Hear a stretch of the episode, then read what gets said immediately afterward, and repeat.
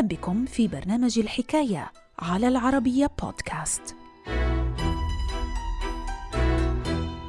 فقد ثيودور روزفلت زوجته بعد 12 ساعة فقط من موت والدته، فهرب لمنطقة ريفية حيث أمضى عامين بعيداً عن السياسة وعن ابنته المولودة حديثاً.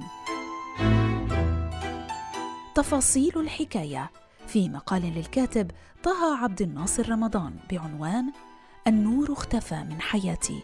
هكذا وصف رئيس أمريكي أسوأ أيامه. الحكاية. بالنسبة لكثير من المرشحين لرئاسة الولايات المتحدة الأمريكية يمثل يوم صدور نتائج الانتخابات وخسارتهم للسباق الرئاسي أسوأ أيام حياتهم. لكن بالنسبة للرئيس السادس والعشرين في تاريخ الولايات المتحدة الأمريكية ثيودور روزفلت الذي ترأس البلاد ما بين عامي 1901 و 1909 مثل يوم الرابع عشر من فبراير عام 1884 أسوأ يوم بحياته. فخلال ذلك اليوم فقد زوجته ووالدته وأصيب جراء ذلك بالاكتئاب. قبل هذه الحادثة التراجيدية بأربع سنوات تزوج ثيودور روزفلت من أليس هاتاوي لي التي تعرف عليها عام 1878 بمنزل صديقه ريتشارد سالتنستول. ومنذ لقائهما الأول وقع ثيودور روزفلت في حب أليس هاتاوي لي واتجه للزواج منها. وبدأ الأمر رفضت الأخيرة الارتباط به قبل أن توافق في النهاية على هذا الزواج وهي في الثامنة عشرة من عمرها. عقب زواجهما عاش كل من روزفلت وزوجته حياة البذخ فتنقلا بين قاعات الأوبرا والمسارح والحفلات الراقية. وانطلق عام 1881 في رحلة استمرت خمسة أشهر قادتهما نحو عواصم أوروبية عديدة. وخلال نفس العام انتخب ثيودور روزفلت البالغ من العمر حينها 23 عاما عضوا بمجلس ولاية نيويورك. ليصبح بذلك أصغر عضو بهذا المجلس.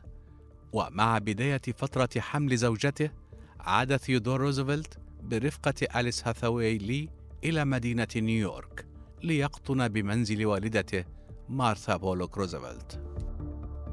سارت الأمور على ما يرام بالنسبة لروزفلت لحدود يوم الثاني عشر من فبراير عام 1884 حيث تلقى الأخير يومها برقيتين من شقيقته هنأته الأولى بمولد ابنته بينما حدثته الثانية عن تدهور الحالة الصحية لزوجته وإمكانية إصابتها بالتهاب حاد عند مستوى الكلى.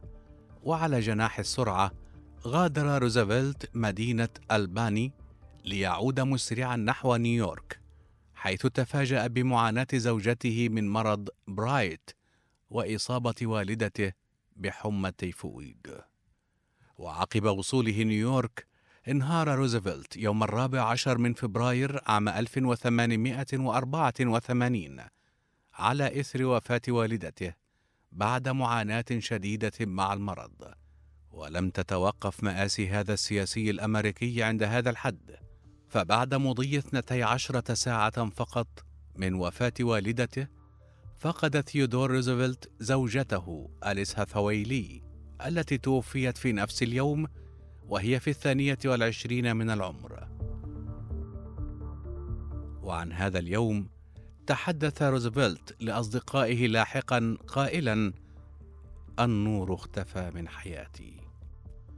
على إثر ما مر به يوم الرابع عشر من فبراير عام 1884 أمر ثيودور روزفلت أقرباءه ومرافقيه بعدم ذكر اسم زوجته أمامه.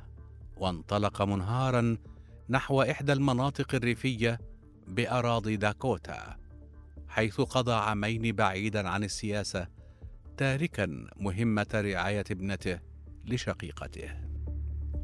وفي حدود عام 1886 عاد روزفلت مجددا لمدينة نيويورك حيث اتجه لاستعادة حياته السياسية والاعتناء بابنته. فترشح لرئاسيات عام 1900 كنائب للمرشح الجمهوري ويليام ماكينلي الذي حقق النصر بهذه الانتخابات. وعلى إثر حادثة اغتيال ماكينلي حصل روزفلت على صلاحيات الرئيس وانتقل نحو البيت الأبيض ليظل هناك لمدة قاربت الثمان سنوات عقب انتصاره بانتخابات عام 1904